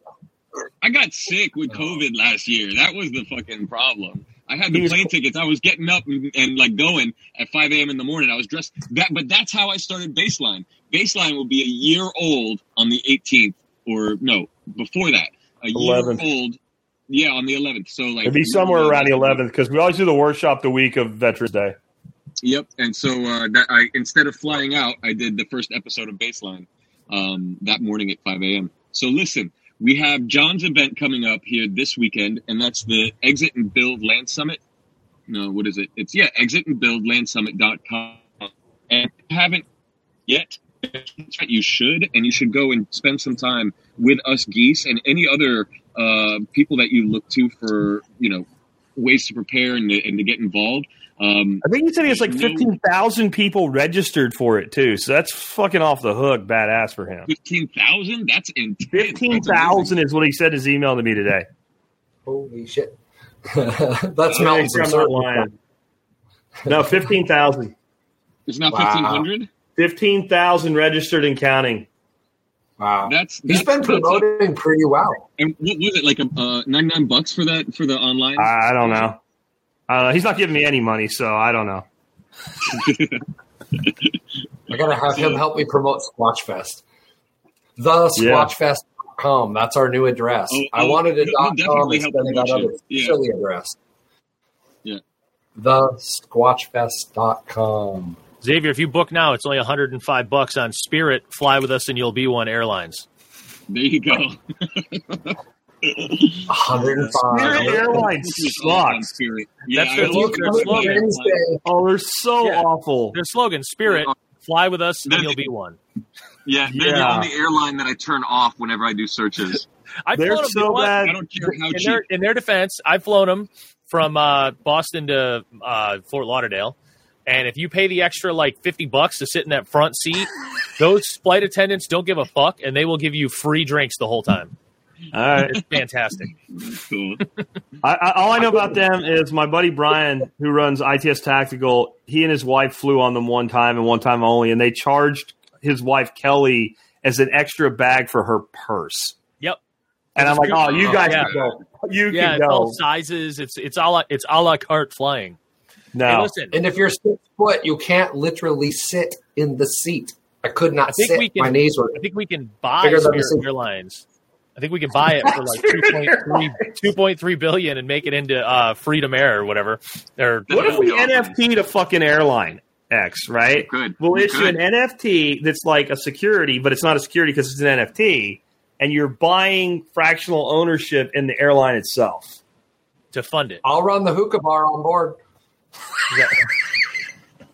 That Or would stab be bar. interesting, actually. But th- but then you run Yeah, into the yeah, same yeah. thing. It's like all of us are so spread out, and the demand that we have for air travel is not sufficient to, to run No. the company. Yeah. You know, You know how I just got to Florida, don't you? I drove there. I drove there because when I looked at first class, I don't, I don't. If I, I fly like twice a year, so I fly Yeah. fucking first class, or I just don't go because it's like twice as much, but ten times better. And right? this time, the cost was stupid to go first class, and literally, I took the money I would have spent to upgrade to first class, and half of it, I leased a truck for two years, and then I drove that truck to Florida instead, and so I get to drive that truck basically for free. That's the way I look Yeah. at it, like. You know, Yeah. and I, I I'll tell a lot of people I think that you know not you because you wait too fucking long to travel, but um, if you can drive, drive, man. Fuck these people. Let you know what? Let them suffer, and then maybe they'll stop their 19 shit. Hours. Yeah, yeah. It's, it's Yeah. about It was a long drive. If I We- had the time to drive, I would do. I would totally do it. It's such like a. I love those long road trips, man. If you make a few I days out of it, long anyway. road trips. Totally. You make a day And or two out of it. You stop. I'll bring the RV. I didn't even. I dr- I did it in a Jetta Austin. Boston to Florida in float a Jetta. Was great. that. I didn't care. We stopped Yeah. at every fucking barbecue joint we saw. It was fantastic. Yeah, if you got the Barbecue time, takes that's off. what it is. Oh yeah, how's Wingvember going? Or uh, how did you Wingtober. complete that mission? Wingtober. Wingtober. You're Wingtober, alive. I, I came in last. We'll just leave it there, but I did okay. Wow. So Michael V says he has a town in Tennessee for sale for six hundred and a quarter. How big? Let's do it. A couple of square miles or like a couple I don't hundred know. square- thousand square feet? Doesn't sound like there's much to it if it's only six and a quarter. What's the town, Michael V? What is that like? Ten It bitcoins? would be. It uh actually okay. So the people that run uh, Five Rivers Yeah, Festival down right in Southern Oregon that spawned out a hatch, they bought 259 acres, uh, like a whole mountainside plus a highway plus like five river intersections. I mean, God, unlimited food for not crazy money. So uh, like, and that's Tennessee. You know what I'm saying? yeah. You might get a square mile, maybe two. Maybe some Hmm. limited infrastructure. Yeah, you can. I don't know. You can buy some stuff up up north of me, but it, you don't want it. It snows. It snows But then the whole Yeah. thing, right? So then, so then we would immediately go to the permaculture ethic of like, you're not spraying shit on here, right? We're going to plant everything edible everywhere, blah blah. But it won't like when you go to build a little bridge and you throw a couple logs across to make a walking pathway because it's functional. That'll break all kinds of salmon rules from every federal agency there is, right? So immediately. You know, you will you will be making the land better. Everything will be getting better. See, that's why But we got to do it fun. here. We got to do it here It's- because as long as you're unincorporated, you can literally do anything the fuck you want. Yeah, I mean, you can literally do anything to like where I live. I live 15 minutes, maybe 20 minutes from Fort Worth. I can literally do fucking anything. I don't even have building codes. Like I have contractors sometimes like, well, it really doesn't need to do this, but to be the code, I'm like, fuck code. And they're like, what? I'm like, no, we're unincorporated. They're like, oh, as soon as you tell me you're unincorporated, they're like, oh, fuck that. Like, like we don't have building codes. We don't have anything as long as you're in the right part of the, like not every county, but most of our counties are that way. There's nothing. There's no zoning. There's not shit. I could literally open a commercial business in my backyard and nobody can do anything about it. So we got to do it here. I just did that and I didn't ask anyway. I mean, I could put a fucking sign out in the front. Well, you did that too, didn't you? Just fucking do whatever I want. Yeah, I mean, like, I don't know. You know, so you I- I- make like ten little Airbnb rentals on your place, way out in the way back where you never go. And when some cool enough people stop by that you get to interview because you're having them stay with you for three or four days, you might just say like, "Hey, maybe I have nine rentals instead of 10. You know, Yeah. if a useful human comes by that is in real life paying you to be there anyway, and you get to experience them for a while, it's kind of an interesting way to interview people. Well, at the workshop, I am going to be presenting how NFTs can actually be used for things like this. But if you're not coming, we're going to live stream. So everybody needs to know we're going to live stream all the presentations at the workshop, including Reverend Crazy Jack introducing the Church of United Faiths, Yeah, Very cool. which will be in full on Pentecostal style, Southern Baptist style preacher mode. Just because That'll be exciting. Yeah, that'll be fun.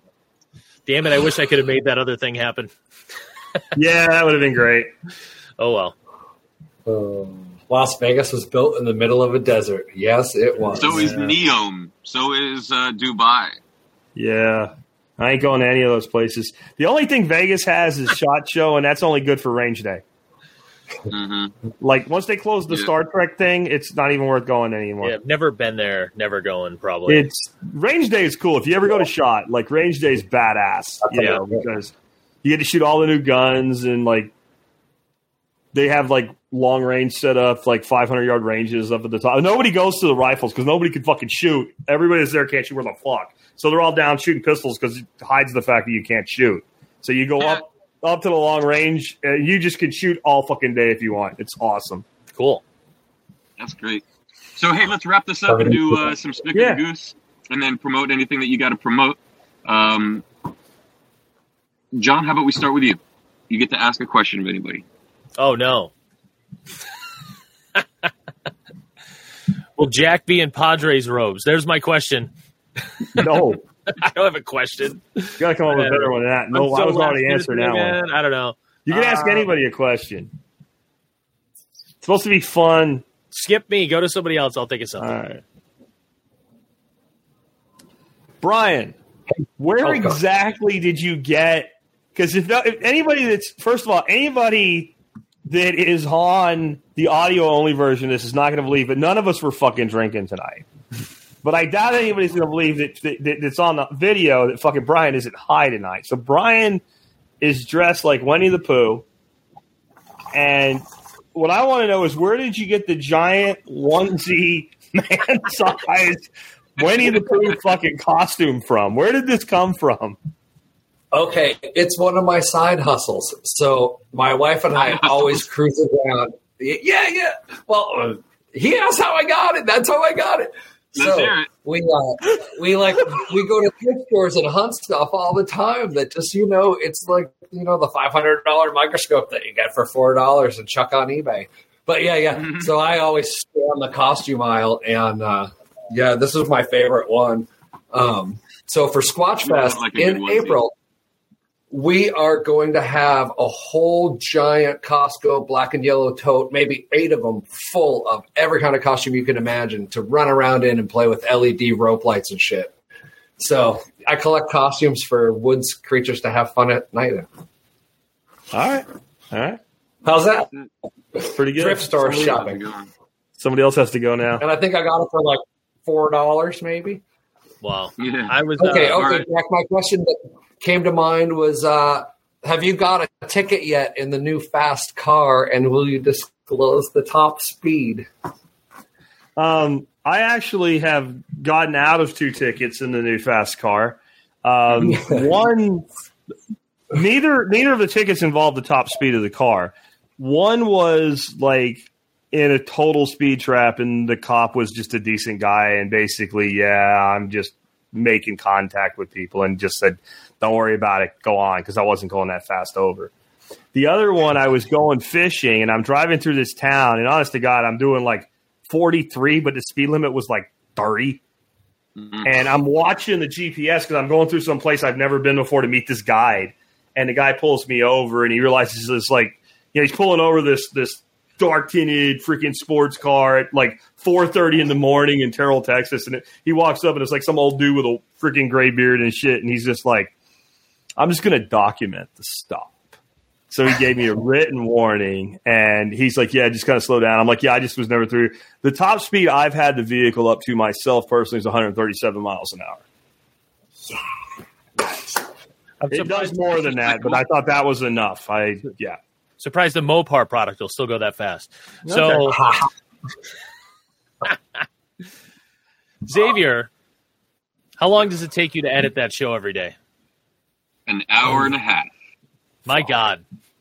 Yeah. Are I you wake up at me? I wake up at five and then I film till like well, I wake up a little bit earlier. I start filming at five, five to five fifteen, maybe tops, and then the rest of that time till seven AM is edit time. And usually I'm finishing editing just as my kids are getting up so I can help them to school. Today I was not feeling well and I just I actually didn't do baseline for like the first time in a long time. I feel like that's I've watched actually, every one. I love yeah, it. for what you put out, an hour and a half, that's not bad. like, that seems like a lot going on there, Wow. man. It's impressive. Video editing is a bitch. It's why I don't. Yeah, it. that's what I'm asking. I'm like, I, It takes I have. I have probably I Can you find it- the whole thing and find it Very uh, meditative. off-country helper? what you call it? Welcome to baseline, baseline, baseline. I don't. I don't know that anybody else could edit it that way. I, I I've, I've thought No. about like shipping it off to. Or somebody. would get the Like, humor in? Yeah, yeah. No, I get people Yeah. want to outsource like doing my podcast editing all the time. I'm like, you're out of your fucking mind. It would take me longer to tell you what I want Yeah. than to do it. Right. Yeah. Exactly. Exactly. But I don't spend an hour and a half. I spend like literally five minutes to edit a podcast. Like maybe I take like one there are automated out for a tools that make it easier for that. Yes, Yeah. there are pro- there are things where you can take out the dead space. They don't have that yet on. on Yeah. I, I edit on an iPad, and it Oh. was literally like I just wanted to do something creative, and I really enjoy video editing, and so I was like, I need to I need to be able to fit it in my day and not be disruptive to the rest of my workflow, right? And that's Did that's you just came out. say? I have a, s- I have a follow up question. Did you just say you really enjoy video editing? I really Yeah. You said it's meditative. Do. It is, yeah, yep. All right. Well, pretty we all, we all know where to send our shit if we need it edited. Yeah. So X, it's your turn, man. You got to ask somebody a question here. John hasn't Okay, had one uh, yet. That's fine. Yeah, John. Um, first of all, where where do you live? Is a lead up question, and then the real question. Dirty Derry, New Hampshire. In New Hampshire, okay. Yeah. So, in your bug out survival plan, if the states break up, what region would you feel comfortable living in, realistically? Like, are you going to Well- bunker down in, in, in the Northeast? Not a chance. Um, I think so. Like without a breakdown, I'd like to probably. I've never actually been to Tennessee, but I think that's where I want to end up, just because I, I like what it, it really is just based on what Nicole and them having what what they have going on What there. they're doing. Yeah. Yeah, they could be having that going on in some other warmish state, and I'd be like, wherever the fuck that is. Um, so, but it's got to be Texas, I guess, just because of the situation Texas is in, and it's not Florida for me because um, it's Florida's just crazy. too. They have too- sand fleas. it's a climate thing, and uh, you know, there's a little bit more shit trying to kill you in Florida. I feel like, including the people. But like, the people. Yeah, that's pretty much the only In thing. Texas, but we do have I- iguanas. Yeah, I'm familiar with Texas. Uh, family in West Texas, um, so I think it has to be there. And it- it's just kind of uh, my decisions are all just kind of by default. You know, like I can't stay here because surrounded by tyranny. It's you here, know, right? Yeah. and Tennessee's great, but does it have the infrastructure? Does it have the ability to, s- to survive what we're talking about, or does it have to just band together with all these like uber Republican, irritating fucking states that I can't deal with that might have some weird religious government, or do I have to go to you know Texas or Florida? And if I had to coin, you know, pick between those two, it'd have to be Texas. Because we don't have any religion here. Well, you do, but yeah, Well, I you know. we pretty much leave each other alone Yeah, with it, though. That's the different. thing. and I'm I'm a Jack and I argue about this, but I, I'm not um, religious at all. I'm more of a whatever. I'm agnostic or something, and um, it just I was raised Seventh Day Adventist, so I can't deal with the shit. I just can't deal. I can deal with religion as much as I can fucking deal with nine feet of snow. I'll, I'll just say this: X, every time he's here, he eyeballs the corner of my garage like he wants to build a little Yeah, place to live in there. You know, Yeah. a little hobbit farm or something. I, I just Yeah. gotta hide through that Sunday after the workshop long enough. That's all I gotta do. There you go. Well, that's it, folks. Uh, any, everybody, tell us your websites and places that you can be found. John, we'll start with you, and then we'll go Uh, to Brian. I can be found at dowiefarm.com. I can be found on YouTube at Dowie Farm. Um, we have a new podcast going into the fourth episode this week. It's a collaborative effort with Drew Sample where we're um, really just like real nuts and bolts about microgreens and small farming. Nice. Thank you. foodforestfarms.com and uh, thesquatchfest.com. Um, come out and uh, play with us in April. And if you're coming to Seattle for anything, anything, I'm right off I 5 and I have an Airbnb that's super fun. And I'll let you play in my light studio now that you know it exists. It's Can I wear on the the poo listing. costume? Uh, Are they going to have my whole box of costumes? Come over, you have to wear the poo costume. play with out there. and I might come out and play with you, depending on if I'm home. So anyway, come stay with us. It's all foodforestfarms.com. You can find it all. See ya. I am Jack Spirko, and you can find me at the Survival Podcast, and you can go there with a real short URL, tspc.co. You should stick it in your phone just to see if it really works with only a .co. It does, tspc.co. That's awesome. That's a good one. And I am Xavier Hawk at Xavier Hawk on all of the social media platforms except for Twitter and YouTube because they suck. Um, and at Phireon.com, P H I R E O N.com. And we are now actually starting to pass out fire tokens to people who are doing good deeds in their community and recording it and building community uh, projects. We're calling them Phireon Quests. And we talk about them every Monday on our uh, fireside chat. So come check this out. Badass. All Thank you, everybody, right. for joining us on episode 61 of Unloose the Goose with What the Flock Talk. And uh, we'll, we'll see you soon. Honk honk, Brandon. Honk. Unloose the goose. We'll take no abuse. Your paradigm's run out of time and we've got no use.